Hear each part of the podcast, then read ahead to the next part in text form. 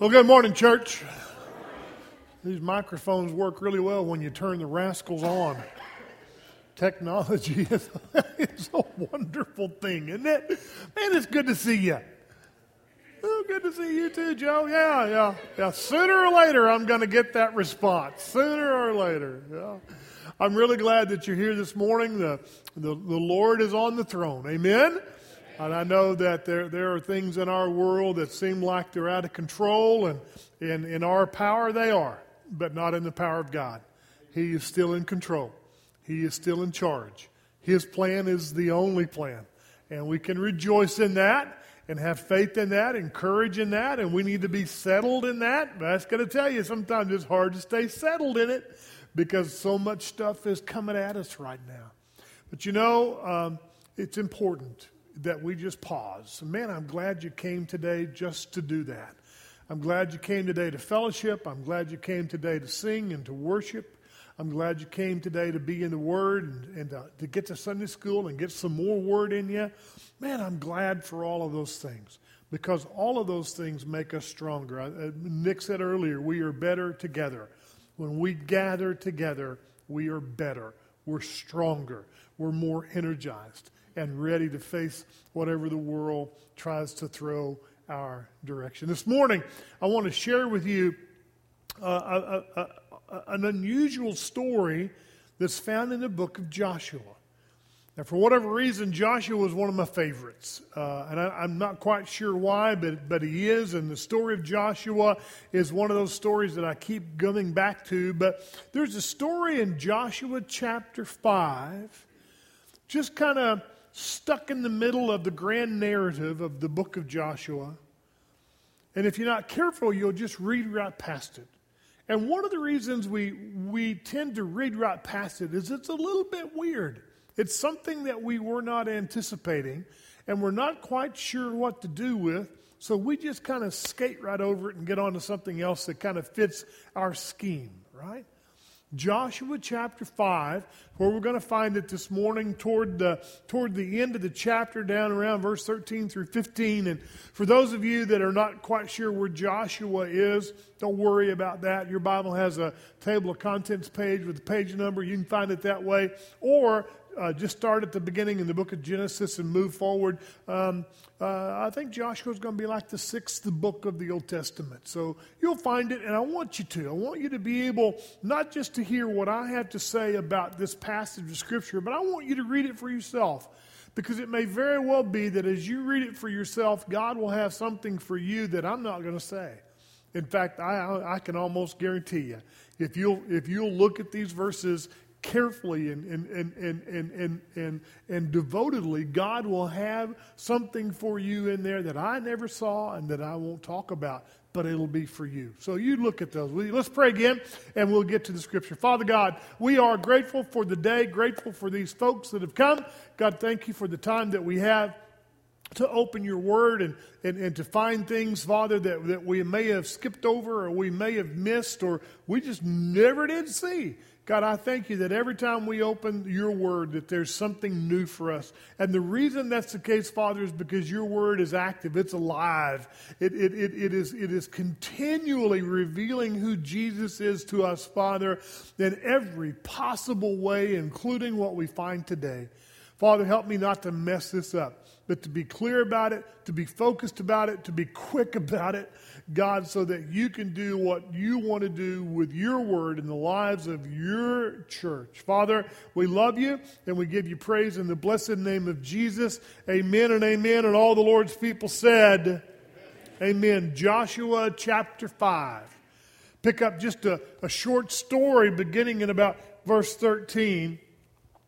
And here's what it says. When Joshua was by Jericho, now remember, let me give you just a little background. By the time we get to this story, they, they, they, they're, they're going into the promised land. Moses has died in the wilderness. He was not allowed to go into the promised land. Joshua has been affirmed as their leader, and they're headed into the promised land. There's going to be issues there. There are going to be struggles there. There are going to be problems there. The first one appears to be the city of Jericho, and that's what we read about in verse 13. When Joshua was by Jericho, he lifted up his eyes and looked, and behold, this is a uh oh kind of behold. A man was standing before him with his drawn sword in his hand.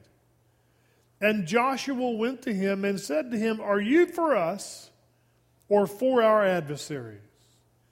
And the man said to Joshua, No, but I am the commander of the army of the Lord, and now I have come. And Joshua fell on his face to the earth and worshipped and said to him, What does my Lord say to his servant? What does my Lord say to his servant? And the commander of the Lord's army said to Joshua, Take off your sandals from your feet, for the place where you are standing is holy. And Joshua did so. What an amazing story. Stuff in those verses that we might expect a little bit, some other things that we wouldn't expect at all. And yet, God takes these three verses and just packs them chock full of stuff for us. I'm excited about it. Some of you should join me. Yeah. Now, I haven't done this in a while, but I'm going to get back to a good old Southern Baptist preacher outline. I've got three points today. They all start with the same letter. Thank you, Jesus. Hallelujah. Y'all had given up on me doing that, hadn't you? Yeah. Yeah, and now you're wanting to know what letter it starts with. Here's what they're going to, it's going to start with the letter X. I totally made that up. No, it's not. No, it's not. You're saying, X, what could X, X be? It's going to start with the letter O. So for those of you that are Sesame Street fans, you should, you should know what the letter of the day is. It's O. And here's the first thing that I want you to see about these three verses. It's what I'm going to call the ordeal. The ordeal. Now notice as this little story starts that Joshua has walked off by himself. you know, sometimes a leader just needs to get away. And Joshua has walked off by himself. Now, if he lived in southern Oklahoma where I've grown up, I would fully expect Joshua to be walking out across there with the, his hands in his pockets. I guess his robe had pockets. Doing what I would call kicking rocks. Because every once in a while, a man, a woman just needs to go kick rocks. Right? I think he's out kicking rocks. Now, I've never kicked rocks in sandals, but I got to think that hurts a lot more than kicking rocks in boots like I wear all the time. But our friend Joshua was out kicking rocks. And I think the reason that he's out kicking rocks is because he's got a lot on his mind. He's got a load, a burden on him that none of us have ever experienced. Now, the curious thing about this ordeal, this burden of leadership that Joshua's feeling, the curious thing about it is if you go back to Joshua chapter 1 and again in Joshua chapter 3, God specifically promises Joshua that he's going to be with him. Now, you would think that that would be sufficient, that that would be enough. It ought to be enough. It ought to be more than enough. But you've probably been in those situations that even though you are aware of the promise of God's presence, that you still felt the burden or the ordeal of what you're being in. Another very interesting thing in Joshua chapter 1, I think it's about verse 17, the people of Israel promised to be with Joshua. But it's really interesting how they word that. In Joshua chapter 1, I think, again, I think it's in verse 17, they, they say to Joshua, we're going we're to be with you just like we were with Moses. Now, if you know the story of the Exodus, that's not real helpful, right? Those, those bunch of, of Hebrew folk were hard to get along with. They were griping and belly aching and complaining all the time. It's the first Southern Baptist church in the history of humanity out there. They're griping because they're hungry. They're griping because they're thirsty. They're griping about this and they're griping about that. You know, right? They're just always belly aching. And then you got some guy that stands up and he's going to take over. And God sends snakes. And I'm going to promise you, if God ever sends snakes into the situation I am, I give up because I do not do snakes. So we've got this long history 40 years of these people of the nation of Israel being hard headed and stiff necked and difficult, right? There, there were times that God said to Moses, Hey, Moses, I'm just going to wipe them and wipe them out and start over with you. Remember that happened a couple of times. So when the people of Israel say to Joshua, Well, We're going to be with you in the same way we were with Moses, that may be the reason that Joshua was out in the desert kicking rocks. There's an interesting lesson here for us. Did you notice that even though he should have had everything going his way, did you notice that while he was out there kicking rocks, that he had his head down? Did you notice that? Now he's got everything going his way, but he's got his head down. You said, Joe, how do you know he's got his head down? Well, the scripture, look at the scripture. It says that he looked up. So, for the scripture to say that he looked up, he must have been looking down. And I promise you, if you've kicked rocks, you've always been looking down. And if you've never kicked rocks and you're looking for the rules of rock kicking, one of the things, uh, one of the rules is you look down. Because you, are going to fool around and kick something you ought not kick. And so here's Joshua with his head down. Here's Joshua carrying this heavy load, what I'm going to call this heavy ordeal. And there's some lessons about leadership in these three verses that I don't want you to miss. One of those is that leadership is always lonely.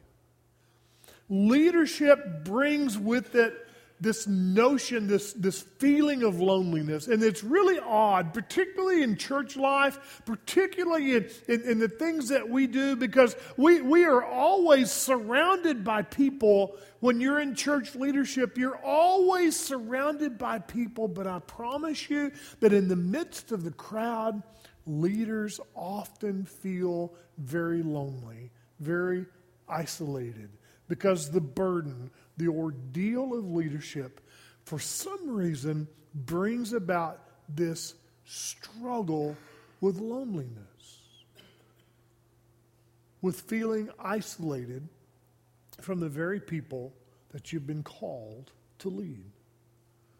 And I think our friend Joshua, out in the wilderness this evening that we're reading about, is struggling with some loneliness. Now, I'm going to suggest to you, friend, that regardless of what you do in life or what your station in life is or where you are in life, that God has called you to be a leader. Maybe He has called you to be a leader in your home. Maybe He has called you to be a leader at your workplace. Maybe He has called you to be a leader among your friends or your Sunday school class. I promise you that if you are a follower of Jesus, that in some capacity he has called you to be a leader. When, when our students show up in, in, in, in second service, I'm going to suggest to them that our student, students have a responsibility to be leaders at school.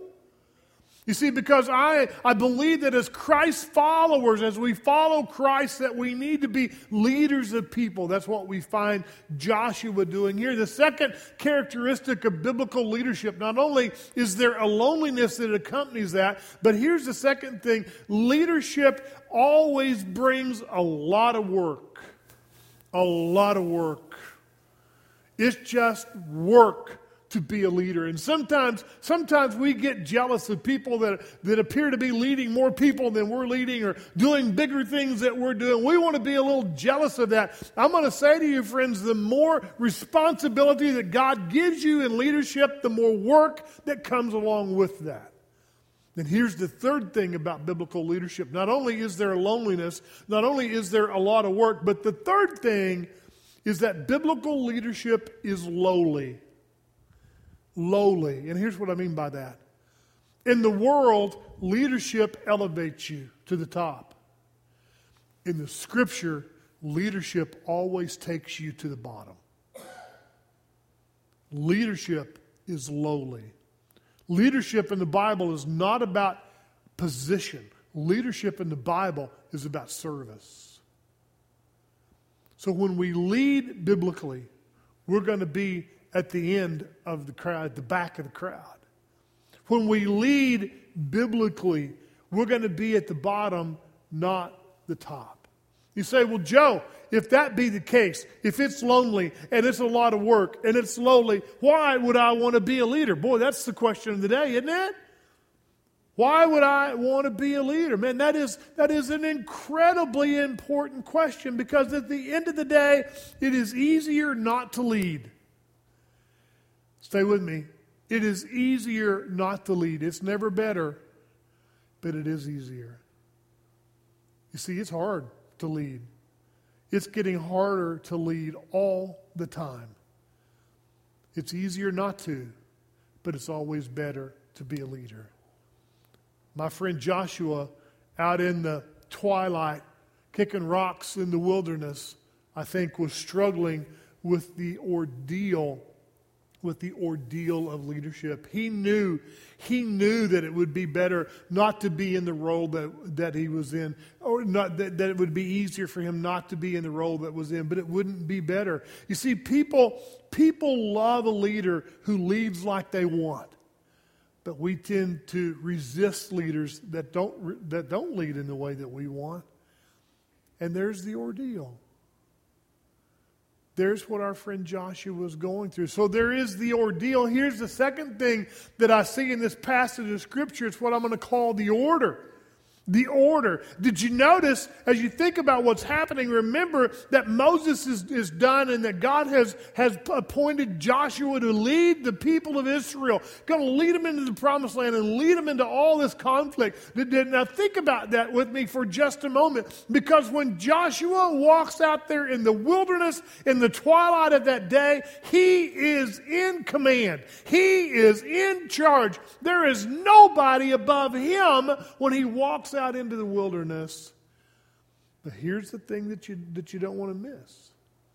As he engages this man, and we'll talk about who this man is in a minute, as he engages this man, no longer is he in command. No longer is he in charge. No longer is he the top dog. What Joshua discovers is that he is at best second because he has met the commander of the army of the Lord.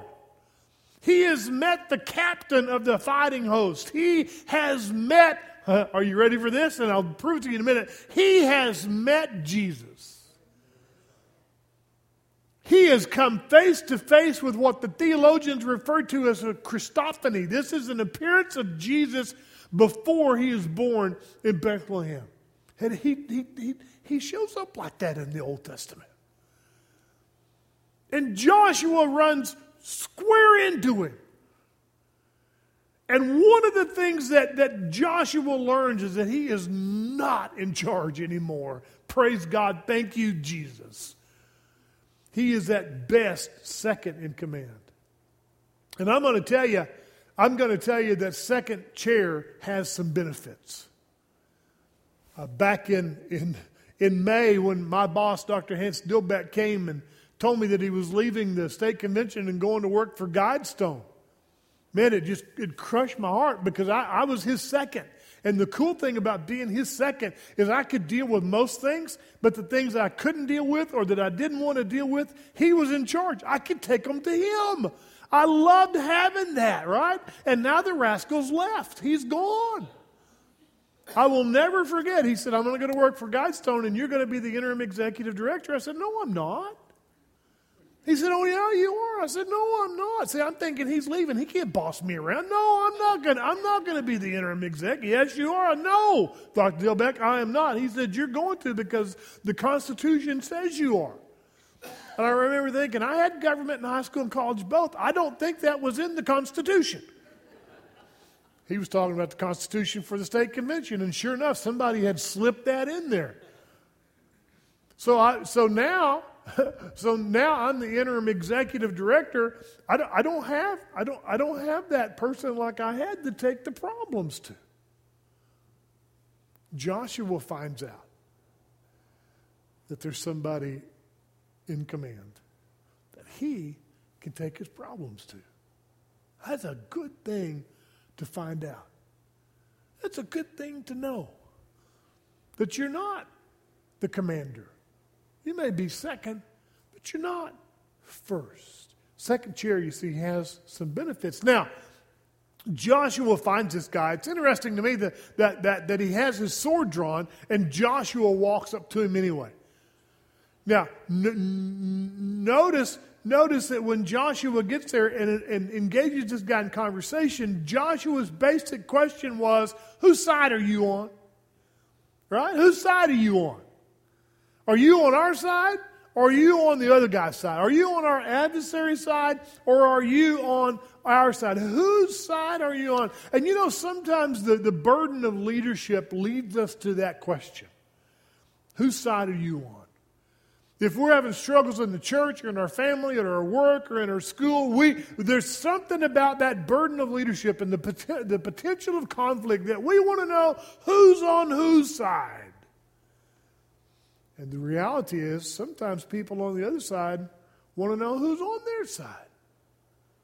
So we want to we want to choose up sides. Man, we want to divvy it up and figure out whose side you're on and whose side you're on because somehow we've been convinced that even in the church that if we have more people on our side than you got on your side then we win. That's a horrible way, horrible way to, to, to, to determine success. So Joshua says, Whose side are you on? Whose side are you on? He's still struggling. He's still trying, he's still counting. He's still trying to decide who's got more people than the other. Listen to me. Listen to me. Numbers, numbers are a horrible way to determine success. Because you can have more people on your side and be dead wrong. Right? You can be on the side that's outnumbered the rest of them and be dead wrong. The only thing that numbers prove is you got more people. You see, success, victory, is not determined by how many people you have. Victory is determined by how close you line up with what the Word of God says. What are you doing compared to what the Bible says? And yet Joshua is still walking through this. He's still trying to figure this out. Now, this man who I've already told you is, is Jesus, it is a Christophany. Notice that he wasn't on anybody's side. Did you notice? Did you notice what he said? Look, look, look at what the guy says in verse 14. And he said, the man says to Joshua, No, but I am. But I am.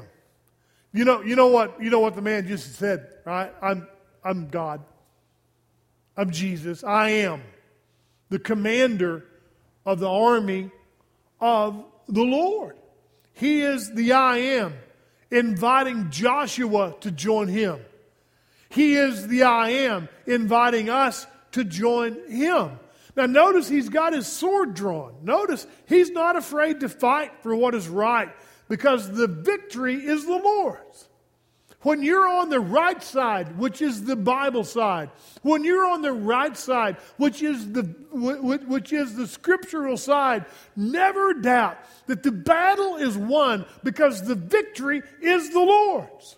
You've just got to make sure that you're on His side that you're doing what the scripture says. And as you're on his side, and as you're being obedient to what the Bible says, friend, listen, the victory is the Lord's. Now, the responsibility of the battle may fall to us, but the victory is the Lord's. We already know how this thing plays out, don't we? Yeah, we do. If you don't, you should flip over to the end of Revelation. There's an amazing ending to this story. It's all going to work out. God is going to win. Those on his side are going to share in the victory. It's already settled. Now, it may be a bit of a tussle getting there, but we know how it ends. And so, Jesus, this man, this Christophany with his sword drawn, he's not afraid to fight. Invites Joshua to join him. I love that. It's not about, not about Jesus getting on our side. Come on, who are we? It's about us being on his side.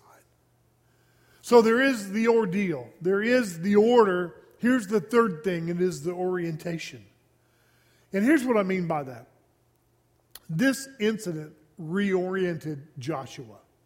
It changed his perspective. Indeed, it changed his direction. There are three things, three things that I want to give you that, that reoriented Joshua's view. Here's the thing. The first thing is that, that Joshua's view was reoriented by the character of God in this little story, by the character of God. That, let's, let's, I, I, wish we, I wish we were just sitting around tables and we could just talk for a moment. Because one of the questions I would ask you at this, at this point in our conversation is when, when you think of Jesus, how do you see him? How do you see Jesus right now? If you, if, if you were just to begin to describe Jesus to me right now, how would you describe him? And some of you would say, well, uh, he's a shepherd. Yeah, and I would agree with you. And some of you would say that he was humble and he was meek, and I would agree with you, right? All of those, all of those biblical descriptions, but we, we tend to tilt toward some of them and not others. And what I'm going to tell you here, this, this reorientation of Joshua is, is, is, is accomplished by the character of God. Here we have Jesus, not as a shepherd, not as lowly, not necessarily as meek, but as the captain of the army, the commander of the army of the Lord. It's a, it's a character shift. Joshua sees Jesus in a way that he's never seen him before. The second thing that reoriented Joshua was not only the character of the, of, of the man, the character of God, but secondly, the command. Not just the character, but the command. Now you got to think this. Joshua's out kicking rocks. He knows that they got to tackle the city of Jericho, and they got these big old walls, and it's going to be nigh on impossible. And you would think that as Joshua has this meeting with the commander of the army of the Lord, that the commander of the army of the Lord is going to lay out some battle plans. He's going to lay out the strategy, right? That, that, that, that would make sense to us. That would, that, that, would, that would be logical. But what we discover in the command of the Lord in this situation is anything but logical. Notice it's not about responsibility that he's giving to Joshua, but it is relationship that he's wanting with Joshua. He wants Joshua to know who he is in ways that he has never experienced him before. Did you notice that as the, as the commander of the army of the Lord, that Jesus doesn't talk about the war that's coming up, but the worship that needs to take place? Did you notice that it's not about strategies, but it's about sanctity?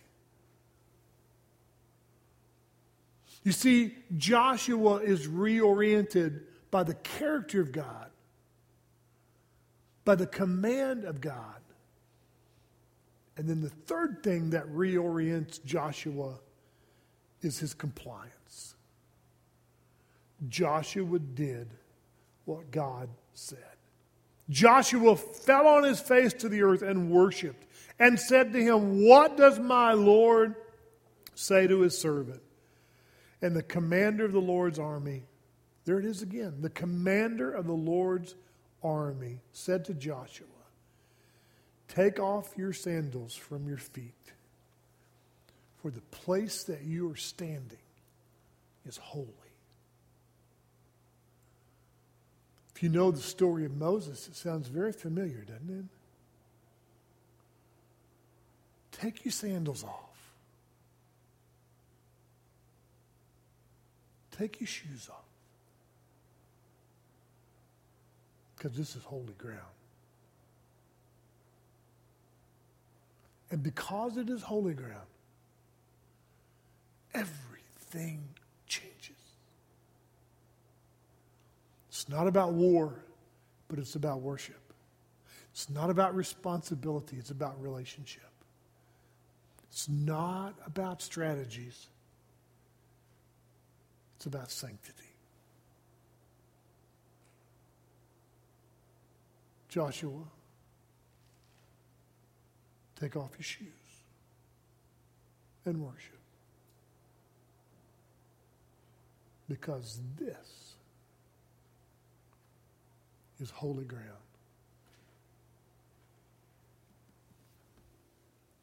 Joshua, take off your shoes because this is holy ground.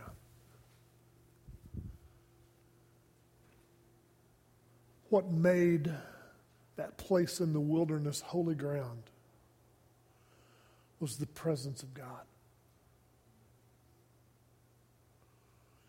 What makes this holy ground is not the building, not the history, not even you, but it is the presence of God.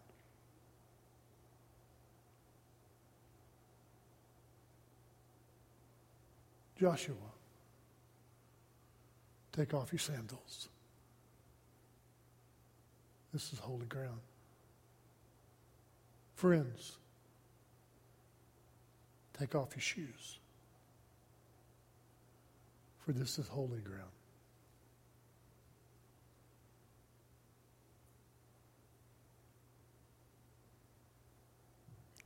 I'm not sure you heard.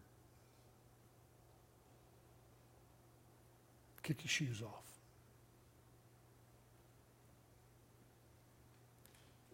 Because this is holy ground.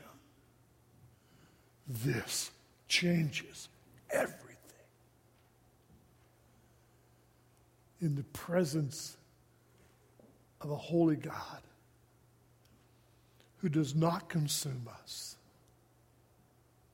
but invites us into his presence. A holy God that does not destroy us in the midst of our sin, but who saves us. This is holy ground.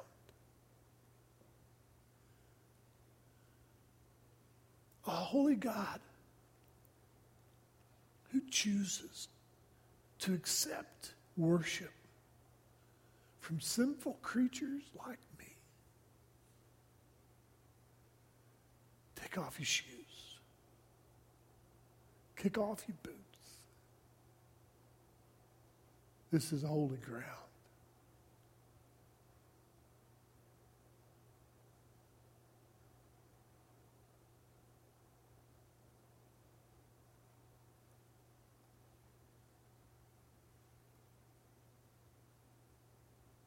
Bow your heads, close your eyes, will you?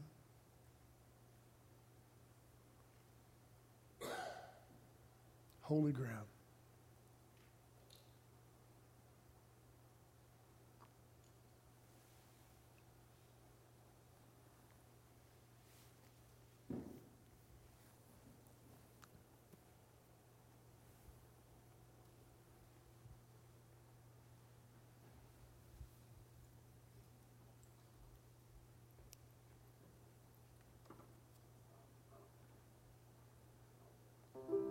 Here's what I'm going to ask you to do.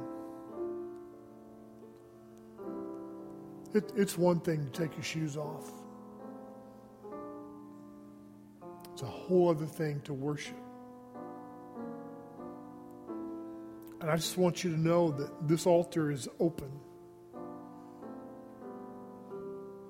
And some of you should make your way in humility to the front and just worship God. Just worship. To put aside all of those things that hinder you, all of those struggles that have stopped you, and just worship. I wonder who would lead the way. In your bare feet or in your sock feet. I wonder who would humble themselves a bit more and just come worship.